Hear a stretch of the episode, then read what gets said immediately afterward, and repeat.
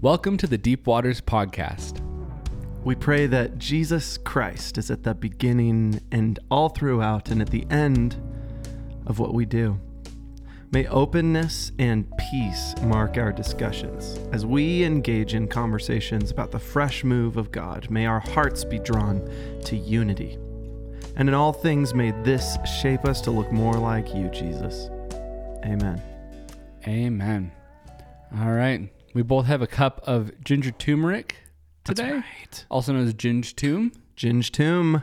It's my fave. We also have some kosher trail mix, which mm-hmm. is a need to know thing for later. Yeah, you can't go wrong with kosher trail mix. And may you enjoy the Deep Waters Podcast.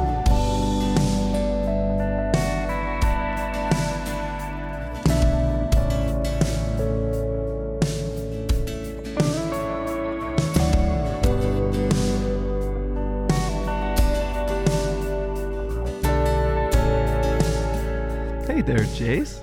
What a beautiful day. It really is. I mean, we're recording this at 2:40.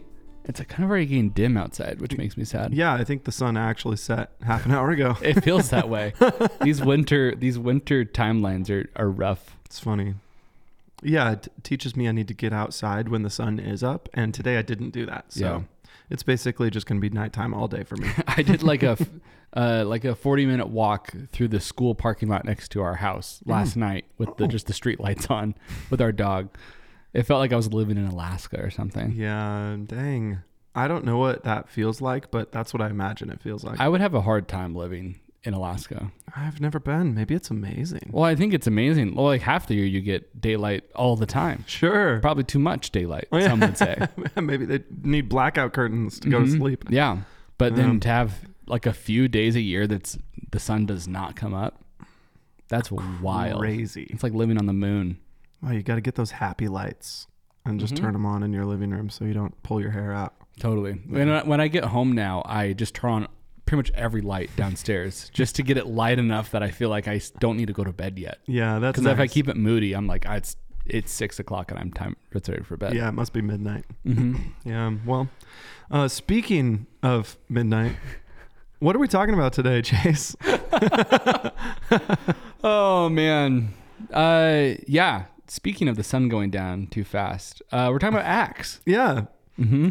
And now, remind me, is Axe just the last name of the guy who wrote this book? Yes, Luke Axe. Yeah. That's who wrote it. Named after himself, We can call him Doctor Axe. Dr. Axe. Yep. Um yeah, that's all I got out of our first podcast uh, last week.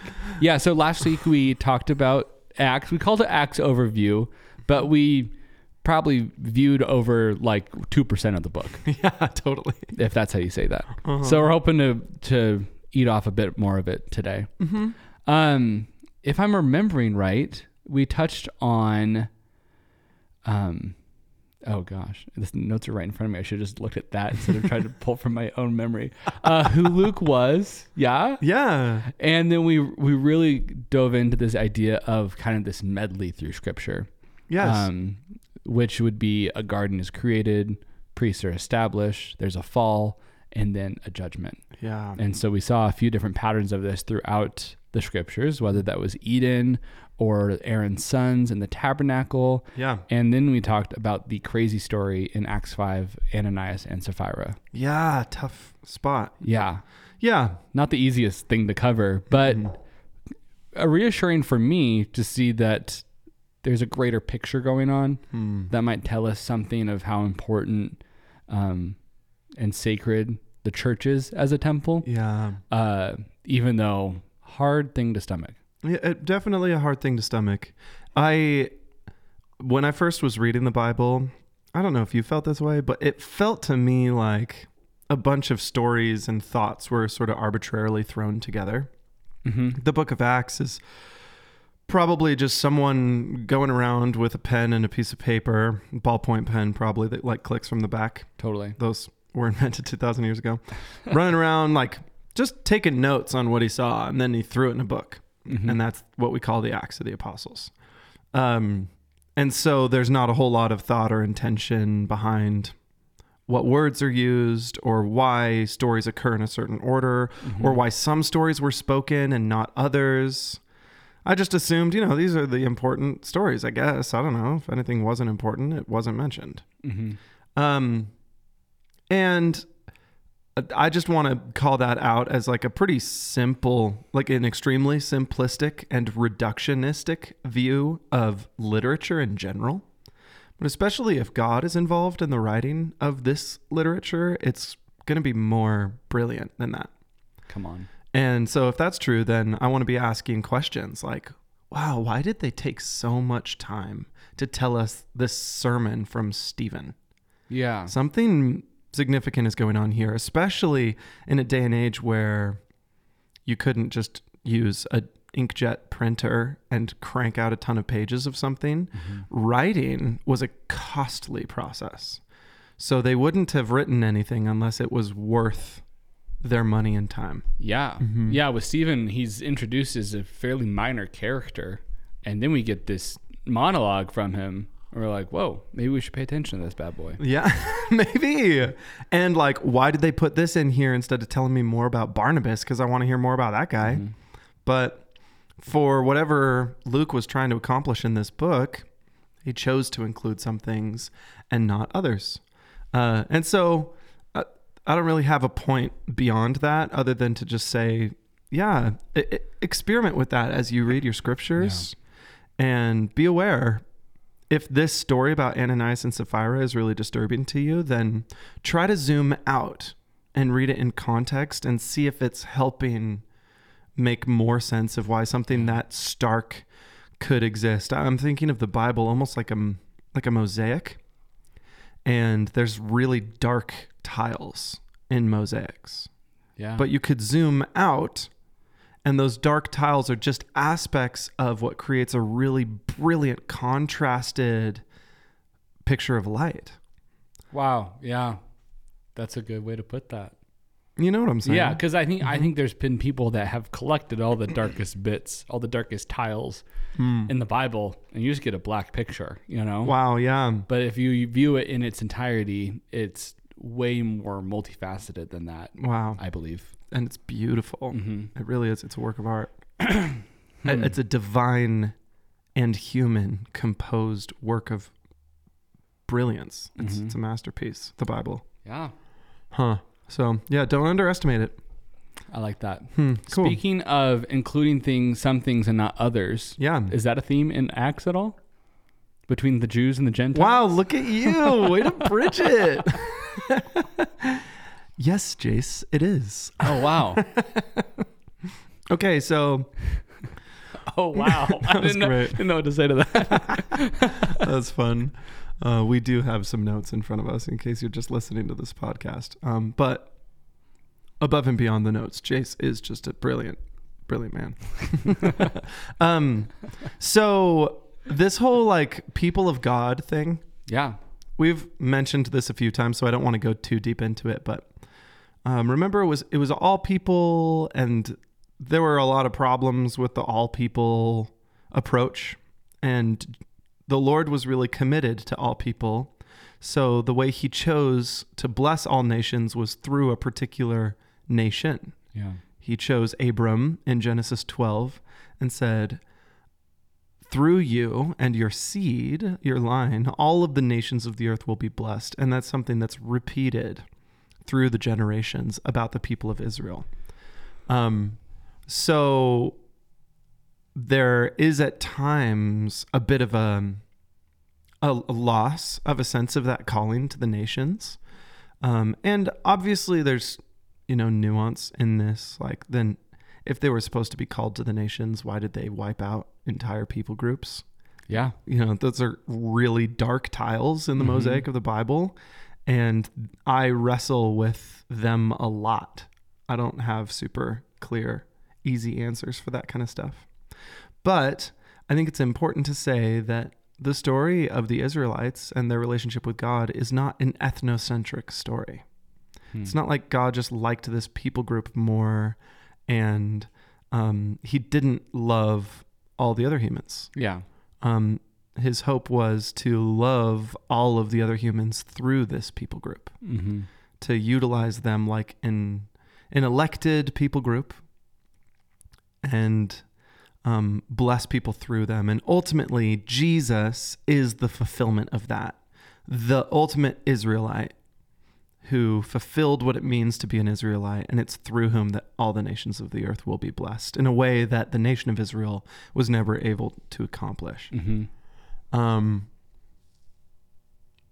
yeah, Yeah. I maybe got No, into that a little bit more than I meant to. But all this to say, there was a, also a rub for me when I was reading the New Testament as a kid and teenager. Like, why is there all this? The Jew first and then the Greek. Or like, um, you know, it's the gospel of salvation for the Jew first and then the Gentile.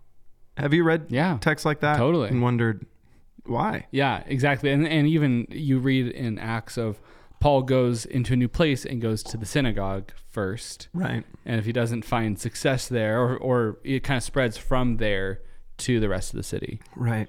at least in my understanding. Yeah, th- no, Okay. that's exactly right. And I think if we set that in the Abrahamic covenant that says this people group was meant to be a blessing to all nations all along, then that makes more sense. Mm-hmm. So actually, it makes sense that it'll come through the Jew first and then to the Greek because it's like um like a tree is a metaphor that Paul uses in Romans 9, 10, I forget. Um, when he describes the Greeks, Gentiles, like wild olive branches that are being grafted into the family of Abraham. It's one of those in Romans. Um, so think about this covenant people like a tree. It, the, the the root ball, the root system is growing through this covenant promise that was given to a particular people group, but the benefactors of that people group are supposed to be everybody in the world. And so it's like this people group is the conduit through which all are blessed. It's not that this people group are the blessed people. Um, that's too reduced. And uh, I say all this to say Acts starts to wrestle with some of this stuff Yeah. in light of what Jesus has accomplished and what the Holy Spirit is doing. Like the Holy Spirit is not being contained. Did you look it up? Uh, Axel or not Romans 11. Romans 11. Yeah. There you go. Um, so, yeah. You know the day of Pentecost? Some crazy stuff happens. Yeah, totally. Fire and tongues Mhm. and people going crazy. yeah. They're like, we promise we're not drunk. It's only 9 a.m. Yeah, totally. That's in the Bible. yeah, it's in the Bible. You gotta check it out. hmm Uh, yeah, this is the Holy Spirit coming on the apostles in You got the it. upper room, And there's which a leads to a huge uh, conversion of people. thousands of people. It says Mhm. 3,000 people came to the Lord that day. And it's interesting to note that the people who came to the Lord are in Jerusalem from a bunch of nations. And they're speaking different languages because those nations speak those different languages. Mm-hmm. But they're in Jerusalem for the Hebrew festival Pentecost. So they are Jews. Oh, Pentecost was a festival before Pentecost. Oh, it was before the like Oh. Christian thing. I didn't know that. It was. What Yeah. Pentecost before that? Actually, I don't even know all that many details about it. You want to Google that Yeah. and see? But mm, I guess my point is when I first heard this story, I thought that the 3,000 people that came to the faith that day who were speaking all these different languages from the surrounding nations were Gentiles from all those nations. Um, but no, they were actually all like Yahweh fearing, practicing Jews in these different nations because of the way that Israel had been conquered and the people had been scattered through exile over the previous centuries. Um, Jews ended up in all of these cultures and civilizations around the area, so they would have spoken Arabic and Egyptian and all, all you know, Syrian, all the languages that are around them. I forget. There's like a list of them in Acts chapter two, but uh, did you find any good info? Uh, yeah, it it, right um, it looks like refers to the Jewish festival of Shavuot, Mhm. celebrated on the fiftieth day after Passover, also known as the Feast of Weeks and the Feast of 50 Days in rabbinic tradition. It's referred to, it's comes from the Septuagint Okay. Um, in the book of Tobit and the second Maccabees. Great. Yeah. hmm So yeah, it, it was a thing. So yeah, uh, Second Maccabees, if you don't know, was written in that, like we we call it as Christians, especially Protestant Christians, we call it a 400 years of silence Mhm. between the last book of the Old Testament and the first book of the New Testament. Some people call it the intertestamental period, um, which just means there were books that were written in that time, um, but they aren't in our Protestant Bibles. Some of them are in Catholic Bibles. Um, whether we observe them as Christian as scripture or not, they're still like important texts. So especially to the Jewish faith. uh, especially That's to the like- Jewish yeah. faith. Yeah. Though the as far as I understand it, the Jewish people don't view the Maccabees, for example, and the other books like it as Mhm. scripture. Oh, okay. Um, which is part of why in the Protestant Reformation, um, the Protestants did away with those intertestamental books Mhm. in the Bibles that we now call the Bible in the Protestant tradition, because they wanted to return the Old Testament to its Jewish form Yeah. um, the form that the like modern day Jews of its the Protestants' time viewed as scripture, hmm and then the New Testament. Cool, cool. Anyway, that's a big conversation. So all that to say Mhm. happened during Pentecost, the Yep. festival of Pentecost. Yep. And there was all these Jews from all over the world Amen. that got saved. Yes, it's not a Gentile thing that's happening yet. Mm-hmm. Keyword yet. But this is beautiful because if you're very familiar with your Old Testament, then you know there's been a lot of prophecies all along um, about my people, God speaking, that my people will be brought home from the north, the south, the east, the west. I'll bring you from every nation and gather you up back into Jerusalem. Do they they have to be gathered because of is it still from like the big exile to Babylon that dispersed every Hmm. everyone? Yeah, I think there's a lot more than just that. Mhm. That had to have been part of it at least. Yeah. Um, I mean, 750 probably years before this, um, Assyria conquered the northern tribes. Mm-hmm. And then, like, 570 years before this, Babylon happened. Babylon destroyed Jerusalem, I mean. Yeah. That's what I mean by Babylon happened. the Babylonian exile. Yeah. Um, but still, I mean, think about American history. Like, over Mhm. 500 years is a long time. Totally. Um, so there was a lot of. 500 years ago, America was found by the Western world. it was discovered. It wasn't even like, yeah, nothing else was going on. Yeah, well, yeah. besides the Native Americans. and the what I mean? Native Americans, yeah, Yeah, they had it going on. they were all over the land. hmm Um, but Europeans had only just discovered it. Yeah, Yeah, which is kind of wild. yeah. I guess. Yeah. Anyway, it's a whole. That's a whole good. thing. That's a whole thing. yeah, we don't have to get into that. we got enough controversy going on. we do. Um.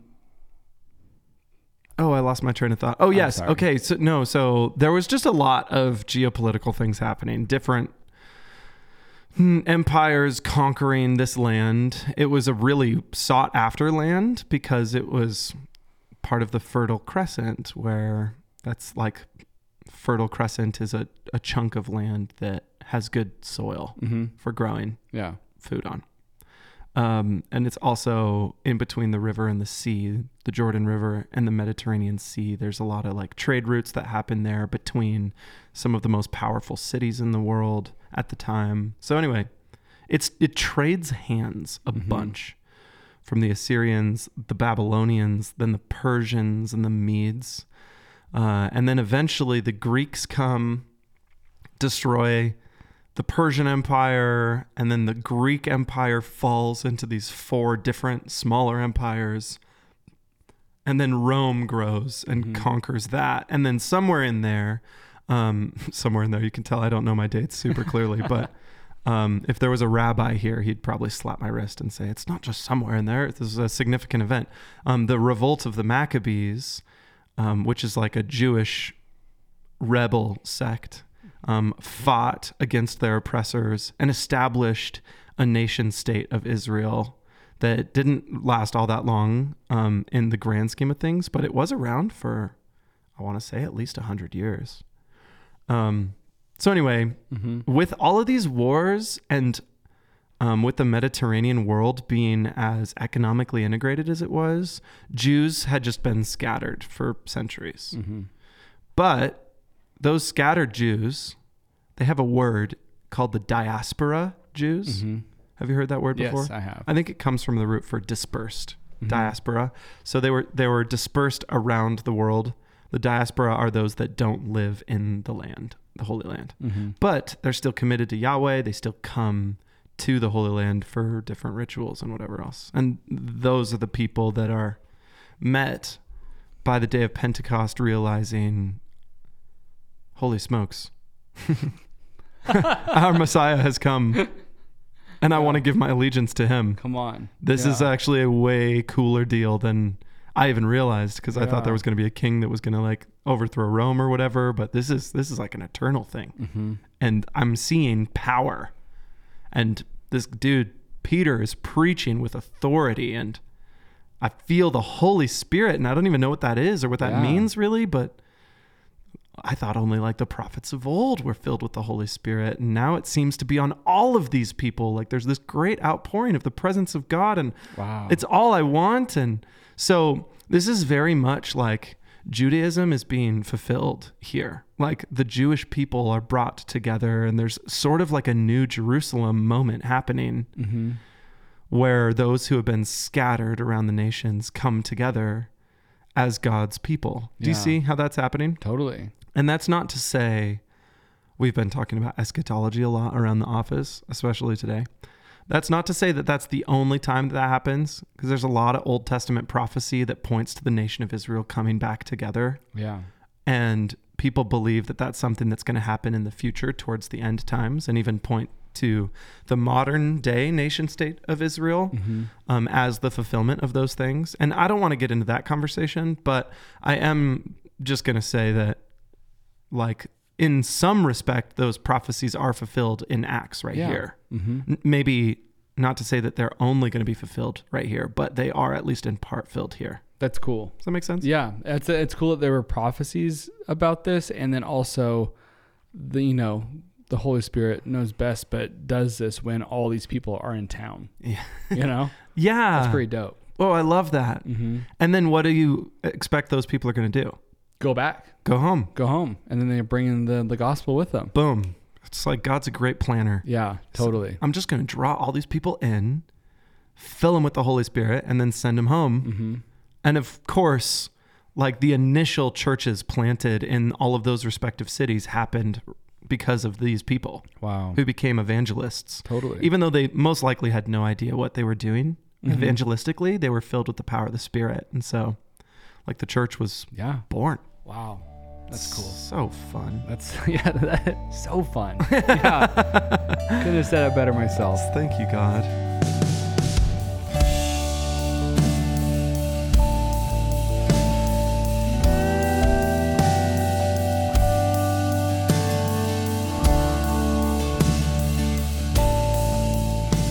And then I wanted to just um, like flush that out relative to what then ends up happening eight chapters later in Acts chapter 10.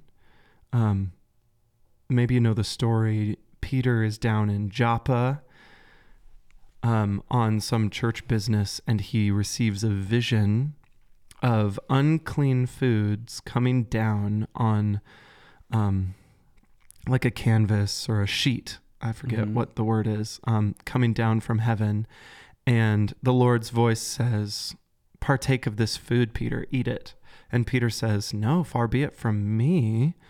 I have never partaken of the unclean foods my whole life. Yeah. Boom. Here we are. They're kosher. These are kosher. Peter could have eaten these. oh, if you're just listening, I just held up the trail mix Oh yeah. and it is kosher from Trader Joe's. Thank you, Trader Joe's. Peter could have eaten these. Mhm. but what God says there is do not let what I have deemed clean, uh, do not call what I've deemed clean unclean. That had been so confusing for him. Yeah, it had to have been. I'm like, that's that's a box breaker right there. it's like these are purity laws, Lord, that have been in place since the days of Moses. Yeah. Like you spoke these to Moses, and our people have been set apart from the other nations by observing these purity laws. Why in the world would you ask me not to observe them right now? Mm-hmm. This doesn't make sense. Something huge is going on. Whoa. And Peter has to Yeah. really let his boxes break Mm-hmm. in order to follow where God's going. Yeah. And then some guys come knocking at the door. They're servants of this God fearing Gentile named Cornelius, who's Mhm. a Roman. And Cornelius says, The Lord told me to send for you. You have a message to give me. Peter goes to Cornelius's house, which already for a Jew to walk into a Gentile's house is like not an acceptable thing. Mm-hmm. But Peter's starting to connect the dots here and he's realizing, whoa, I think God's going to do something huge. Whoa.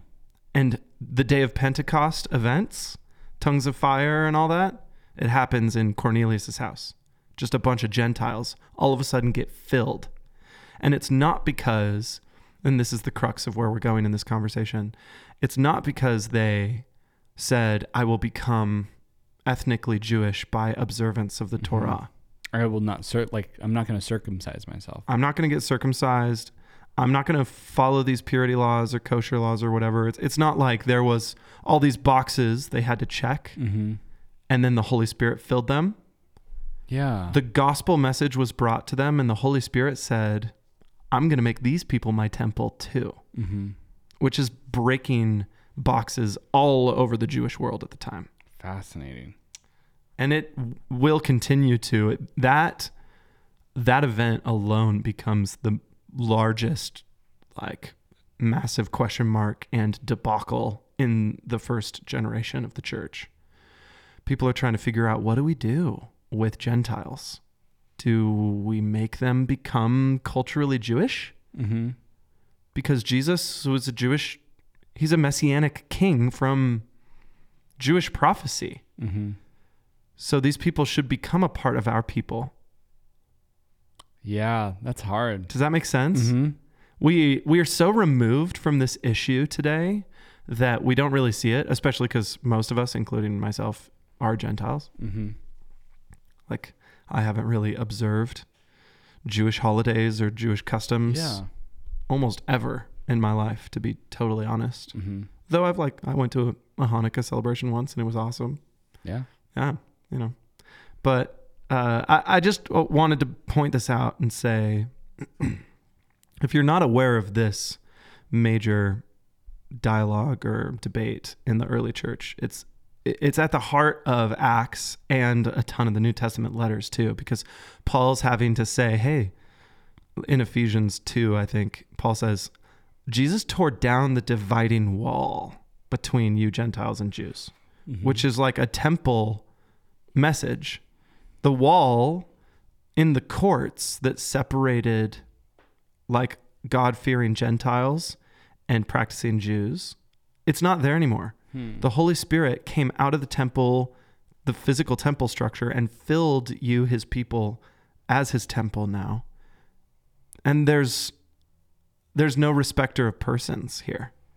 It's not an ethnic line. Instead, the line is drawn where people are willing to put their hearts and faith in Jesus. Jesus is the difference maker, nothing Mhm. else. Yeah. Which there you that's the gospel. Yeah. I love that. It's nice, you know. There's nothing we can do. no. It's There's no prerequisite hmm. nothing about who we are to begin Mhm. with to begin with. Yes. either or what we can do. So this starts to get flushed out in Acts chapter 15 where Paul um, and other missionaries, other apostles all come back around in Jerusalem and hash this out essentially. At that time there were some teachers, Christian teachers who were saying any Gentile converts have to become culturally Jewish Mm-hmm. and Paul and Peter and the other apostles are coming against them saying, No, actually, I'm really confident that what the Holy Spirit's doing here isn't going to look like that. Yeah. And they sort of hash that out in Acts chapter 15. And Peter points to that infilling of Cornelius and he says, like How do you explain this? the Holy Spirit didn't wait for them to be circumcised. Yeah. He waited for Hmm. the gospel to be heard in their ears, and then he filled them. Yeah. You know. It's so cool. Yeah.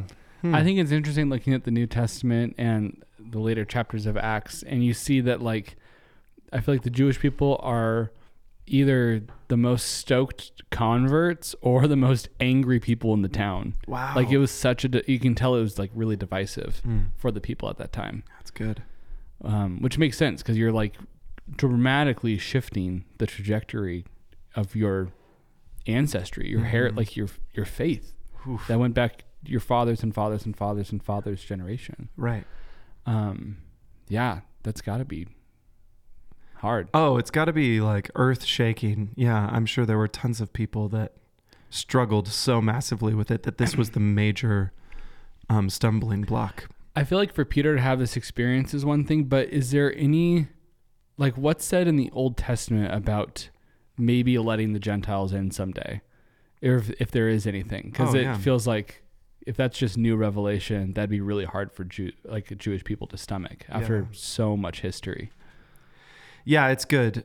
Thanks for asking that. I'm thinking the first thing is I just keep coming back to it, so maybe I'm a broken record, but that Genesis 12, what Mhm. when God's people are set apart, at that very moment, it's for the sake of all the nations. Um, I guess it's maybe for more than just for the sake of all the nations, Uh-huh. but he says, "Through you, all the nations of the earth will be blessed."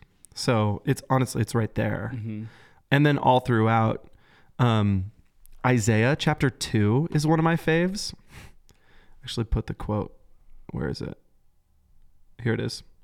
Um, Isaiah chapter 2, verse 2 says this It shall come to pass in the latter days that the mountain of the house of the Lord, so that's Jerusalem, shall be established as the highest of the mountains, and shall be lifted up above the hills, and all the nations shall flow to it. Hmm. And then the prophecy goes on to hash out what that's going to look like Yeah. and you start to get imagery that's echoed in the book of Revelation when the kings are bringing um, their treasures and their wonderful trades um, through the gates of the New Jerusalem, Yeah. uh, which we see in Revelation 22. There's this multi ethnic sense all over Revelation, especially. Um, you asked about the Old Testament, but what Revelation is working on are some of these Old Testament motifs that Mhm. Isaiah pulls out. It's in Zechariah um, chapter 14, verse 16 and 17, if you want to look at that. Amos is actually quoted by Peter, I want to say, or is it James?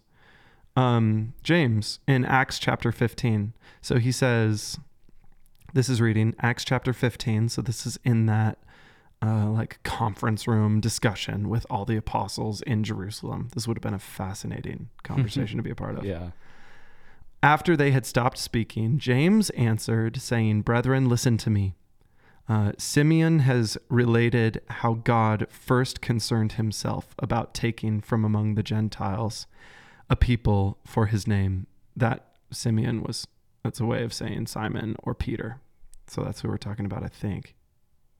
I hope that's not wrong. I'm pretty sure he's just talking about Peter. hmm Um, with this, the words of the prophets agree, just as it is written. And then he quotes from Amos chapter 9 After these things I will return, and I will rebuild the tabernacle of David, which has fallen, and I will rebuild its ruins, and I will restore it, so that the rest of mankind may seek the Lord, and all the Gentiles who are called by my name says the Lord, who makes these things known from long ago. That's a crazy statement right there that Mhm. Amos ever prophesied that they're Gentiles called by his name. Yeah. Um, but it's right there. And you'll find little traces of this if you want to just do a little Google search Mhm. about the nations coming together. Um, there's also like little prophetic, I mean, it's in the narrative too. It's not just in the prophets, like Rahab, for example, or Ruth, hmm Tamar. There's a good amount of stories of Gentiles that see God's people as blessed and then come alongside and say like Yeah. I want to be a part of this because what you've got going on is legit. Like this is real. Yeah, that's so good. Uh-huh. I also think it's. I mean, the way I read you know, the G, the Great Commission from Jesus is not like, and into Samaria and all the Jews in Samaria and to the ends of the earth and all the Jews. You know, it's like it's not just like Hmm. and the Jews at the end of the earth and the Jews in Samaria and the Jews in Judea. It's like it feels like those tri- like the everyone there in those spaces Yeah. are to be called and to be discipled. Um, so even from Christ's mouth. That's great. Yeah, in uh, in Luke he says what you're saying like Samaria, Judea to the ends of the earth. In Matthew 28, Jesus says, "Go therefore, baptizing them in the name of the Father, the Son, and the Holy Spirit, making disciples of all nations." hmm I think I switched the order there. But yeah, of all nations. Yeah. the word nation there in the Bible, typically when the word nation is used, it's talking about people group, like Uh-huh. more like ethnicities yeah. is typically what it's talking about. In in the world today, we think nation and we think of like Canada and Germany, hmm um, like a nationality. Yeah. Uh, that's not the way they most likely would have been thinking about it in the time of the Bible. So you're right. To all nations means to all people Mhm. groups. Praise God. Praise God Otherwise, we wouldn't be here. for sure. But what a strange thing that like We'd probably be sitting here and be like, I wish we could join that Jewish club. I know they look got like it- they've really got it They've figured got out. it going on. um, I just liked this lingo that Christianity in this first generation, it's a Jewish messianic movement full of ethnically diverse participants. So it's weird that it's like Jewish and yeah. it's actually statistically proven that Christianity is the most ethnically diverse religious movement in human history. That's cool. Isn't that great? That's really cool. which is just you know the book of revelation this is a, a really cool one too Every tribe and tongue. Every tribe and tongue that's where i was just going Sorry. no i love that you said that that's perfect don't apologize for being awesome No, I ruined your surprise. I'm sorry. in revelation chapter 7 there's this cool moment where john the visionary hears that there are 144000 people named among the people of god do you know this part that i'm talking about Mhm. He says there's 12,000 from this tribe, 12,000 from that tribe, 12,000 from this tribe, and he goes down the list, Yeah. all adding up to 144,000. So then you're starting to question, like, oh, I guess the only people in heaven are Jews, and they're from the 12 tribes of Israel, Mhm. and they're going to add up to this specific number. yeah. It's not very many. Not very many. Yeah. And I mean, to be fair, the book of Revelation has been read that way, but mostly, I think, just by Jehovah's Witnesses. hmm Um, but then what does John the visionary see when he actually looks? Notice that's what he heard, but then when he looks in Revelation chapter 7, he sees a multitude, every tongue, every tribe, every nation, more people than he could ever count. Which I think is saying we've got some symbolic numbers happening here, hmm and we're talking about the people of God. Yeah. And then the manifestation of the people of God is actually not just limited to this one ethnicity or limited to that one number, hmm but um, by saying 12,000, the, the number 12 in the Old Testament um, is a way of referring to the fullness of God's people. So then to say 12,000, it's the fullness of that one tribe. To say 12,000 from all 12 tribes is to say everybody, everybody in the book of life, Hmm. everyone that God loves and who loves God is there. Phew. That's good. And it looks like every tongue, every tribe, every Mhm. nation. That's beautiful. Isn't that sweet? Yeah. Praise God. Praise God. Uh, also, I've always wondered how to interpret that part of Revelation. yeah, I'm like, oh, only 144,000? what do I do with that? Yeah. Yeah. I mean, there might be some biblical theolog- uh, theologians that would tell me I did something wrong there, but that's the way I've come to understand it. hmm It seems to make a lot of sense to me. Yeah. Another thing about Revelation that is doing the same thing, just so you know that I'm not making this stuff up. uh, I want to say it's in Revelation 4 at the very end. It might be at the beginning of Revelation 5, where um, they're saying, oh, I think it's 5. Who is worthy to Mhm. open the scroll, to break the seals? You know this bit? Yeah. We love this bit at River House. Yeah. And what's the answer that John hears? Do you know? No one. oh, Or- yeah. So he right? sees that no one is Oh, worthy. he sees no one is.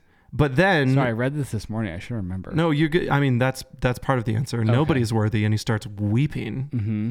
But then someone comes and says, "No, wait, there is someone who's worthy, and it is the lion, of the tribe of Judah. Yeah. It's a lion." Mm-hmm. And then when John looks up at the lion, what does he see? A lamb. A bloody lamb. Whoa. Fascinating, right? Yeah. So we got two different ideas that are a way of speaking about the same thing. Mm-hmm. John does not see a lion ever, but that lamb is described as the lion of the tribe of Judah. Wow. And does that mean that Jesus is literally a baby sheep? Probably not. Probably not. Which I, I'm just, Yeah. these are examples of the way that the book of Revelation works. Like those images are rich with meaning Oh yeah. and they've got more than we could ever mine in Yeah. this space. It's like it's odd, I think, in our Western culture to explain something in this way, but it's yeah, way more weighty and visceral than just like and Jesus is worthy and he's standing right there Mm. with the the scroll opener. You know, it's like you know, it's like Yeah. there's something about like it's you know only the lion. You look up and it's a lamb. You're like whoa. Like I don't know. I was reading this morning. I it was funny that I was reading this this morning Oh, praise God. and I was just like whoa, this is beautiful. I was like just waiting. I mean, I've read this before, but there's something just about this anticipation of like Huh. just being in that moment with John weeping, like no one's worthy. And then he hears the lion, he looks up in the lamb. I'm like, whoa, this is so good. I it hit, it hit me heavy. Whoa. I loved it. It's so artful. And yeah, through that art, it conveys so much more meaning than if you just said, Jesus is worthy to usher in like the culmination of all things. hmm If I just said that, you know, that could be Revelation chapter five, but that would be so boring, so flat, so Mhm. two dimensional, and it would lack the brilliance of these images. yeah, totally. Um, because Jesus is, yeah, Jesus is the most powerful being. yeah. The triune God is the most powerful being, obviously, in all of existence. The lion of Judah, the one who conquers with the power of a lion, the king of the jungle, or whatever. yeah, I it's mean, really like awesome language and like the Mm. the good use of the word awesome. in the true word the, of the, the- yeah, the totally. true use. And then, what does his power look like? Does it look like a beast with horns, with these instruments that kill? Does it look like um, someone who wields all these crazy weapons? No, he looks like a lamb Mhm. covered in blood. And when he does have a sword, where is the sword? Do you know? in his mouth. Yeah, it's it's coming out of his mouth. Yeah. It's good. And when he's riding into Armageddon, his robes already have blood on them before the battle's even begun. Because he's carrying his victory into the battle. Like this battle's already won. Good night. Anyway, Revelation's so epic. Yeah. um all this to say, well, it's it's good to point to Revelation to answer what is the Old Testament doing because it's drawing on Old Testament imagery and prophecy. hmm Um, so in a way, that every tongue, every tribe, every nation is stuff that the Bible has been working towards all along. Yeah, I guess that was my final point there. Um, I just want to make a mention, if I can, about Paul. Yeah. With Our last note. And I know. I mean, pretty important character in the book of Acts. If we're doing an Acts overview, we probably should touch on him at some point. We just have to. I mean, he's he's incredible. hmm Okay, I heard this described. It might not be super appropriate to describe what happens to Saul, his first name, hmm in Acts chapter 9 as a conversion, but rather some kind of transformation. Hmm. and why these teachers that I was listening to specifically, you could probably guess. the Ma- Bible. Po- yeah, yeah, Tim, Mackie. Mackie, the Bible Project, and N.T. Wright in this Mhm. case.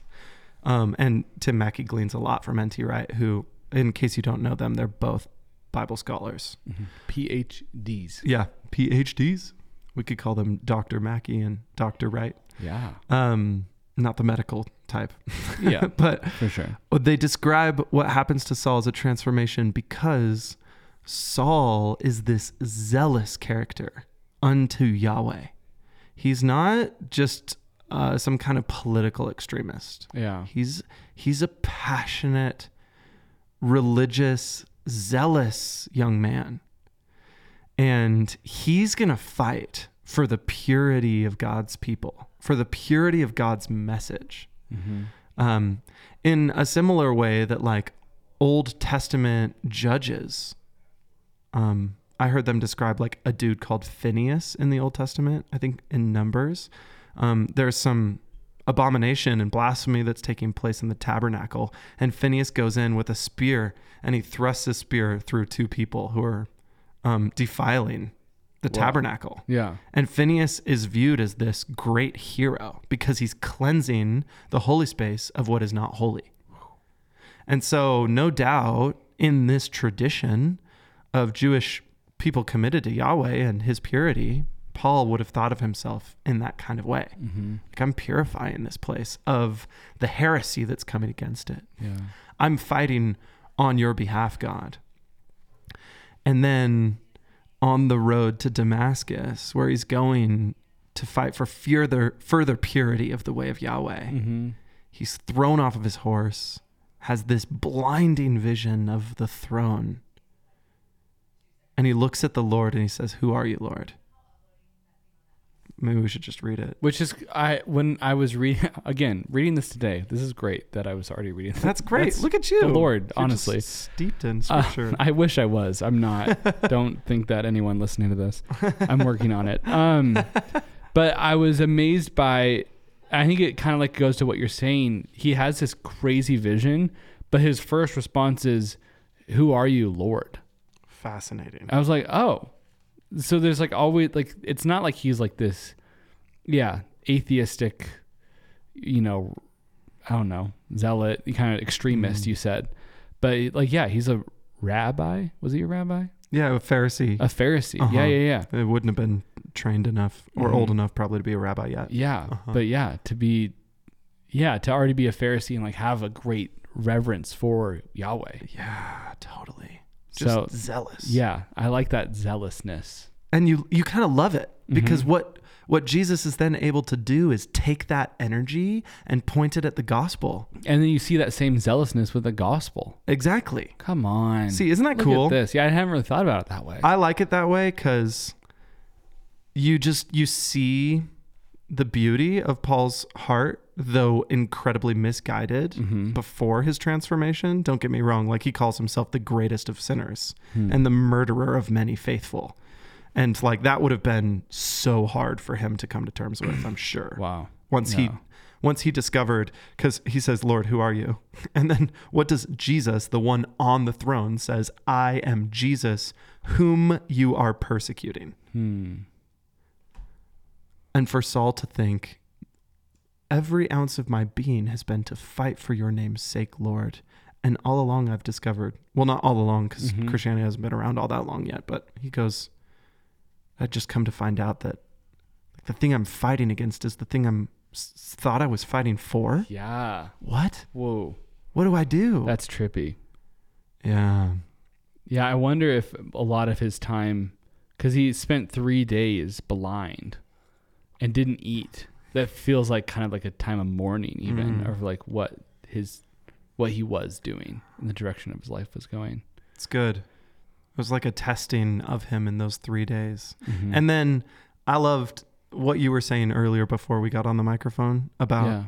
Ananias. Oh yeah. This is another Ananias, not the one with Sapphira who died. This Ananias was a Samaritan, correct? Yeah, was that- he? Oh, I'm actually, I don't remember. You would know. Pretty sure. I just read it. yeah, you did. Which Go. is cool. And like the the Lord was already speaking to him through the Holy Mhm. Spirit, to go and pray for Saul. Yeah. So it's like, and he knows like how scary this guy is. Um, that might not be true about the Samaritan because he might have been Jewish. I don't know. Oh, I'm just saying. afraid. says there was a d- disciple at Damascus named Ananias. okay. Maybe it says somewhere else, but Anywho, yeah. Um, so yeah, he's afraid of Saul, but still chooses to go lay hands on Saul. And I and I was saying how like I want to be a guy like this Mm. who is like willing to go and pray and lay hands on and be with people that are um I think completely against me, you know? Whoa. How beautiful that is. And then after this story just to tie this all together, when Saul ends up going back to Jerusalem, he uh is trying to meet with the apostles. He's like, "Hey, like I'm I'm been transformed, you guys." And they're like, "No, you wanted to kill us." But Barnabas Mm-hmm. is the one that like welcomes him in and is kind of his like gateway into the the church in Jerusalem and the apostles. And I'm like, "Wow, I let me be a Barnab like a like a Barnabas too." Wow. Like I think that's so beautiful to Hmm. to be one in tune with the Holy Spirit and just like open in love and humility to like welcome those that were once against us now for us Whoa. and be aware of that. You're seeing how like the redemption that Jesus is bringing to the world is so holistic and Mhm. offensive to the ways of the world that like Barnabas would sell his excess and give his money to the apostles earlier on in the book of Acts. And then here Saul, the like pharisaical murderer, comes up to him yeah. and Barnabas is like, "I'll listen to your story. I believe because I I've been touched by that Jesus and I know what he does. And I believe." Like maybe he was cautious. Yeah. I don't know how he couldn't have been, but other than t- just to say like the transformation that Jesus has in people's lives is it's greater, I Yeah. think, than we have the faith to believe. Come on. I like that. Hmm. And then this is cool. Paul, uh, you know, his name has changed. He changes his name to Paul. It's like Mhm. complete identity shift. So I'm just gonna go by something else. But like not that far off from the first one. No, I'm just kidding. swap a letter. It's not like he's Tim. Used to be Saul. Now call me Jedediah. uh, what a silly joke. Uh, but he was a trained Pharisee. He would have known the Old Testament, the Torah, so well, all the teachings of the Jews. Um, and he goes out into the wilderness, fasts, is gone for years. Like scholars debate how long Saul removed himself from the picture before he went on his missionary journeys, but it was at least like 12, 13 Mhm. 14 years. Um, he was in the wilderness. He went home to his home city and t- called Tarsus and just tried to make sense of what in the world was going on Yeah. and what he was supposed to do about it. And then, as this brilliant Jewish person, he calls himself, I think in Second Corinthians, is it the Jew of all Jews or something? Oh. um like of the pharisees i was the most zealous i'm a benjaminite so he's like listing all the reasons why he's uh, in a textbook like Mhm. the most zealous best of jews Yeah. and yet he describes himself as like the least because of his sinfulness and he doesn't boast in any of those credentials the only thing he boasts in is his weakness i'm pretty sure Wow. that's second corinthians Hmm. um, Paul's so cool, dude. Everything that he's able to do, because everything that's in his mind, you know, and especially the Holy Spirit. But my point is this this is a man who would have been very well trained to talk to Jews. Mm-hmm. I'm going to point you to how Jesus is actually the fulfillment of this whole thing. He is the Messiah. Open your eyes. May the scales fall off your eyes like they fell off mine, he might say. Yeah. But does he become the apostle to the Jews? No. No. Isn't that interesting? That is really interesting. God chose to use him for the Gentiles, Mm-hmm. which is, I, I almost think like a prophetic picture of what we were talking about earlier that God wants to welcome in the nations through his chosen people. Yeah. The Jews. Wow, that is a cool picture and connection. Isn't that nice? Yeah. And then this undereducated fisherman, Mhm. Peter, ends up becoming the leader of the church and would have likely done ministry more with Jews than Gentiles, Wow. even though he didn't have the education to garner their respect in the way that Paul did. hmm It's just like God using people in backwards ways Yeah. because he's that cool. Upside down. Isn't that lovely? That's really lovely. Hmm.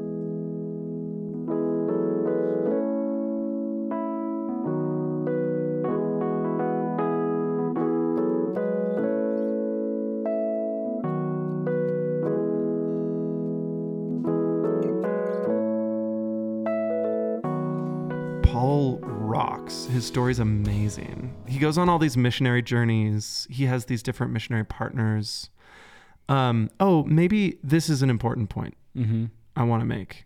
We already brought it up, but Matthew 28, the Great Commission, Yeah. Jesus says, Go therefore and make Disciples.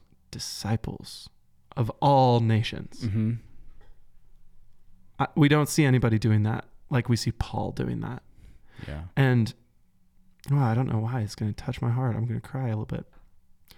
Something about reading the New Testament letters this last go through for me Yeah. Oh, that's wild. It makes me emotional. I like I felt like I saw the father heart of Paul taking these in in some cases peers, Yeah. people that he would look up to, another Pharisee like Barnabas. But in some cases like younger men, Timothy, Mhm. Titus, taking them underneath his wing and doing life with them, training them in his ways Wow. sending them off, empowering them. I just see an incredible model for discipleship in the person of Paul. Yeah. Um, and so, what he's doing in his missionary journeys isn't just going to a place and standing on the street corner and like yelling in a bullhorn that the kingdom of God is here. Mm-hmm. He goes into synagogues. He tells them, Hey, our Messiah has come. When he's, I mean, he has an incredible heart for his people. So he's going to start there. Yeah. These are the people that know the backstory. They should see Jesus. Mm-hmm. Sometimes, like you said, they do. Other times, they don't. They reject him. And in fact, they start rejecting him so much that he starts to come to the conclusion maybe I need to not start in the synagogues anymore because these people are driving me out of their towns. They try to kill me before the Gentiles do Yeah. like the Romans are the ones that actually want to hear the good message that was given for the Jews. Fascinating. How wild is this? So he's just like flushing this out in Mhm. experience. Yeah. Um, and all along, he's building deep, deep relationships, such that when he writes to the church in Philippi or Colossae or uh, Ephesus, he knows the people that are reading, that are listening. Mm-hmm. He knows the specific issues at play. Um, it's one of the more moving parts of the book of Acts is when Paul's saying goodbye to the church of Ephesus. Do you know that scene where he says, I have to go to Jerusalem. I feel compelled to go to Jerusalem. And the people in Ephesus say, Don't go, Paul. They're going Mhm. to kill you. Yeah. They'll, they'll arrest you. You're not safe there because, like, the, the Jews there are out to get the Christians Mm-hmm. and you're a traitor in their eyes. This is not going to go well for you. And Paul says, The Lord is sending me, Hmm. so I'm going to go where the Lord wants me to go. And if I die, then so be it. Wow. And they weep at his loss, that he's leaving, I mean. Yeah. It just, it's one of those like few points in the Bible where it really shows strong human emotion Yeah. um, in a narrative.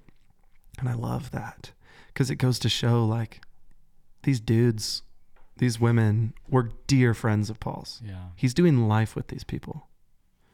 That's really cool. Hmm. I never want to push past a point like that because that's a model for the kind of life that we're called into. Mm-hmm. To do life with one another. Yep. And to train people up in the ways that we've been trained up by others, you know, Hmm.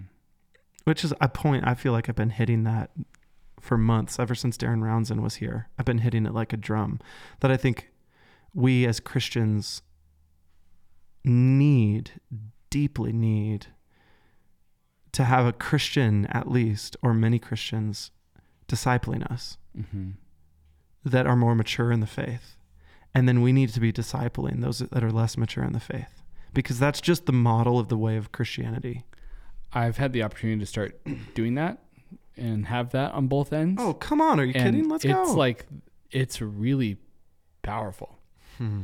Like there's just some there's even there's just something in in not only being poured into but then also translating your experience with Mhm. your faith to someone who has less experience and just like reiterating those things and it's like it's encouraging and faith building for me to see how far the Lord has taken me. wow.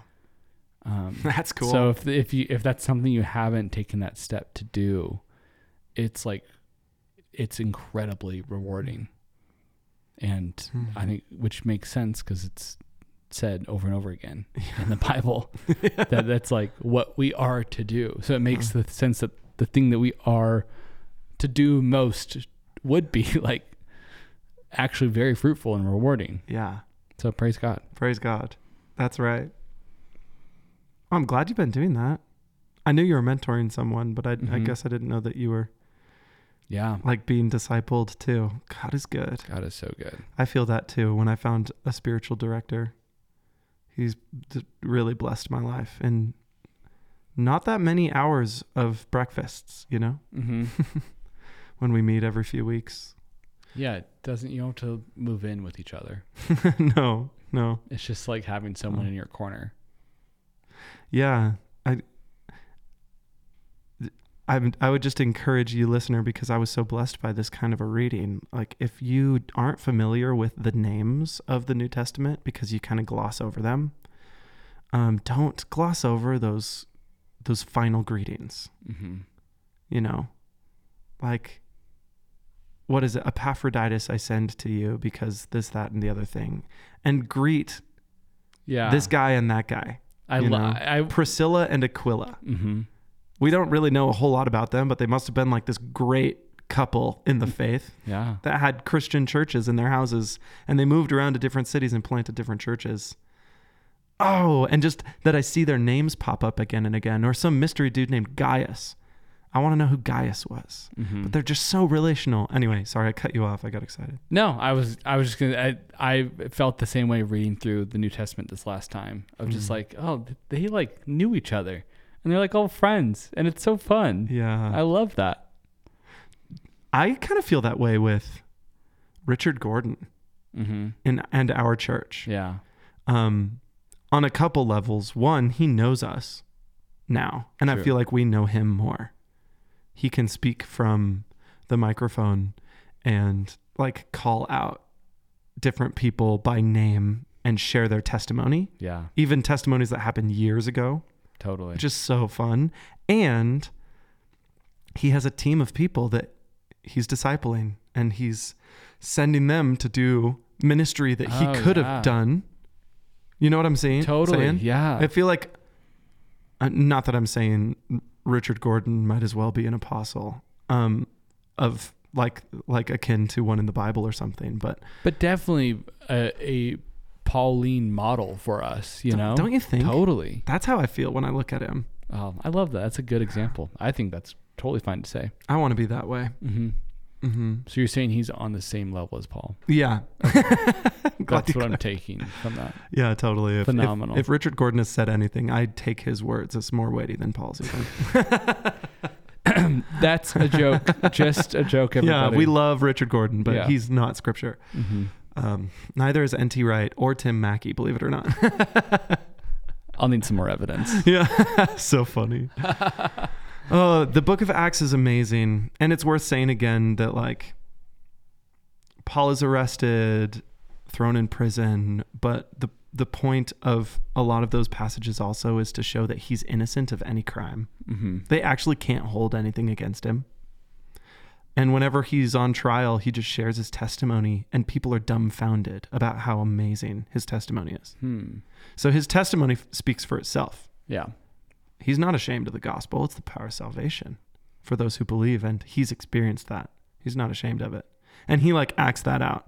So, in case it's been a while since you've read the book of Acts, my friends, I'd say do so hmm sit in it for a little while and let it inspire your way of life. And then notice the ending. Just feels like a dot dot dot.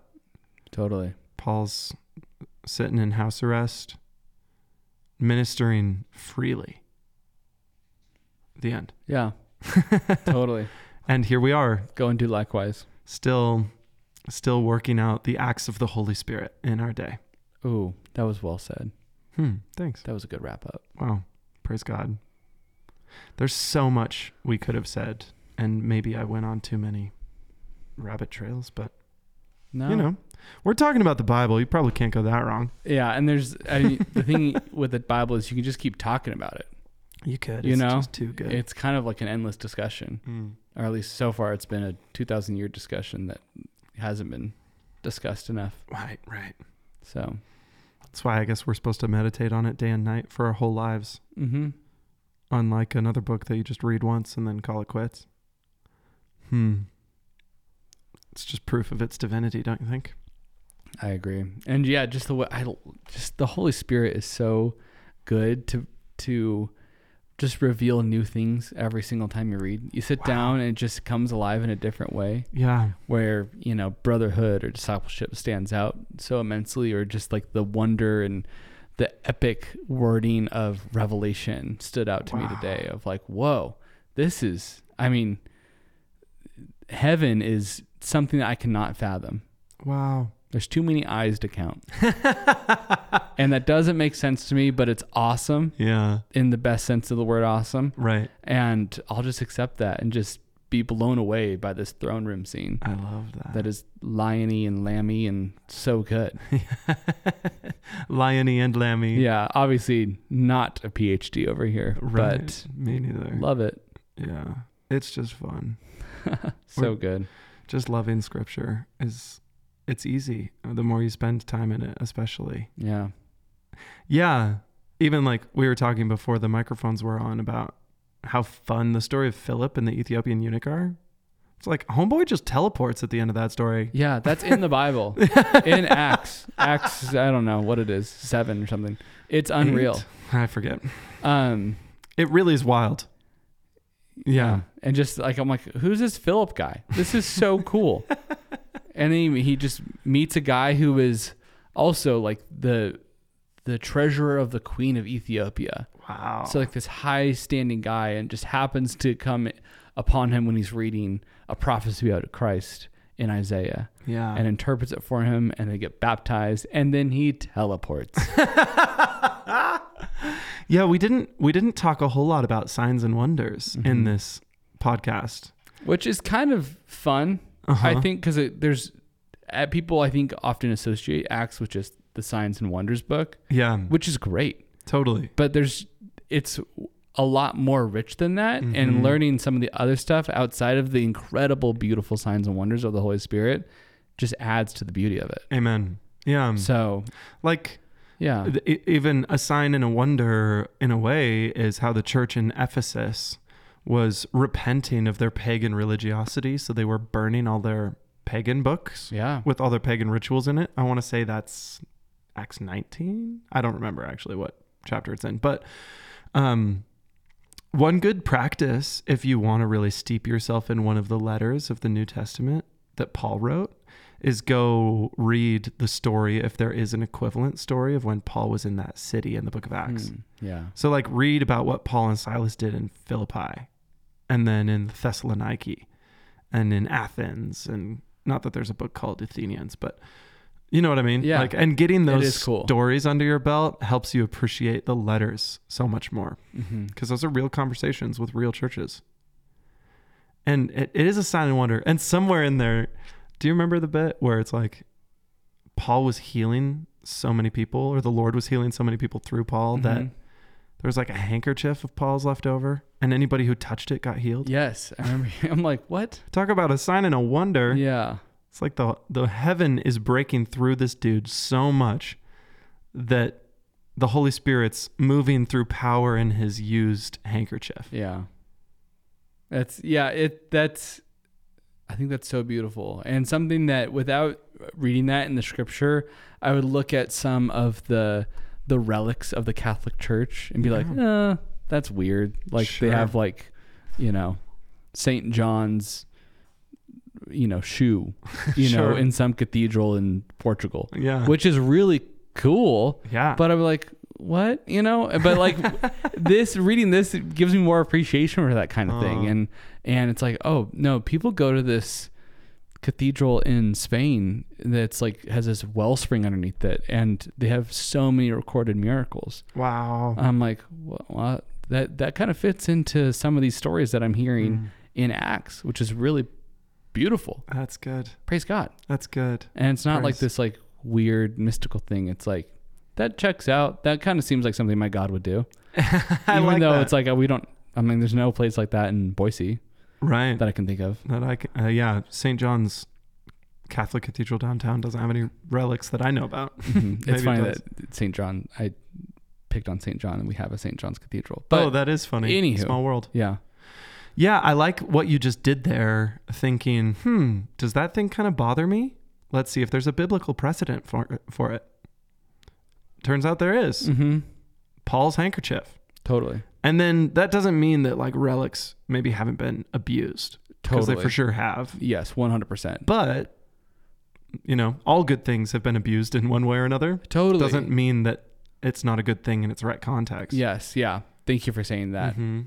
Don't hear what I'm not saying. Yeah, I just like what you did when you said, "Is there a biblical precedent?" hmm There is. Whoa. Yeah. Okay, let that challenge me. And if there are people who don't believe in the gift of tongues today, I, I mean, read the Bible, see what it has to say about that, and Yeah. allow that to challenge you, hmm um, and so on. Yeah, That's good. That's a good word. man. Thank you, Lord, for the Book of Acts. What a gift! Acts of the Holy Spirit. Yeah, it's fun. What should we call this one? This podcast. Yeah. Hmm. Paul, our boy Paul. Yeah, our homeboy Paul. I mean, but we talked a lot about Gentiles and Jews. Yeah, like to pray about who's included? Yeah. Um, the Jews first, and then the Who. I don't know. Oh, that's not bad. maybe there's just some play. hmm You're more clever than me. Okay. Well, we'll figure it out. All right, listener, if you have any ideas, uh, it's too late because we already titled yes, this podcast. Boom. Well, thanks for listening, friends. If Lord want- bless you. if you want to prophetically title our next podcast, Yeah. you can comment down below. there you go. there you go. Actually, I mean, please, if you have questions or hotly disagree with anything that Benjamin said and strongly agree with anything that I said, please put that down in the comments. Um, whether you're on Apple Podcasts or YouTube or you want to send us an email, Yeah. we want to discuss. Please. Right. Please. Yeah. Sorry, you were you were actually signing off, but No, I, I'm glad you brought some humor to it. Bless you, friends. Yeah, see the move of the Holy Spirit in your day this week. Well, your days this week. mhm. Amen. amen. Bye. Bye. Thank you so much for listening to the Deep Waters podcast. If you have comments, questions, or concerns, maybe even a recipe or two, please send them to deepwaters at riverhouseministries.com. And if you would like to join us at Riverhouse for Sunday service, we meet at the Vineyard Boise at 4 p.m. We'd love to see you there. We could not do this podcast without a little help from our friends. Our theme music was written and recorded by the Riverhouse worship team. Production is done by Jordan Soderman. Special thanks to Isaiah Guerrero for our artwork. Benjamin Olson writes and co hosts with me, Jace Langley, and I also edit this bad boy. If you like this podcast and want to keep going on this journey of discipleship with us, please leave us a review wherever you listen to the Deep Waters podcast. May Christ be with you wherever you go.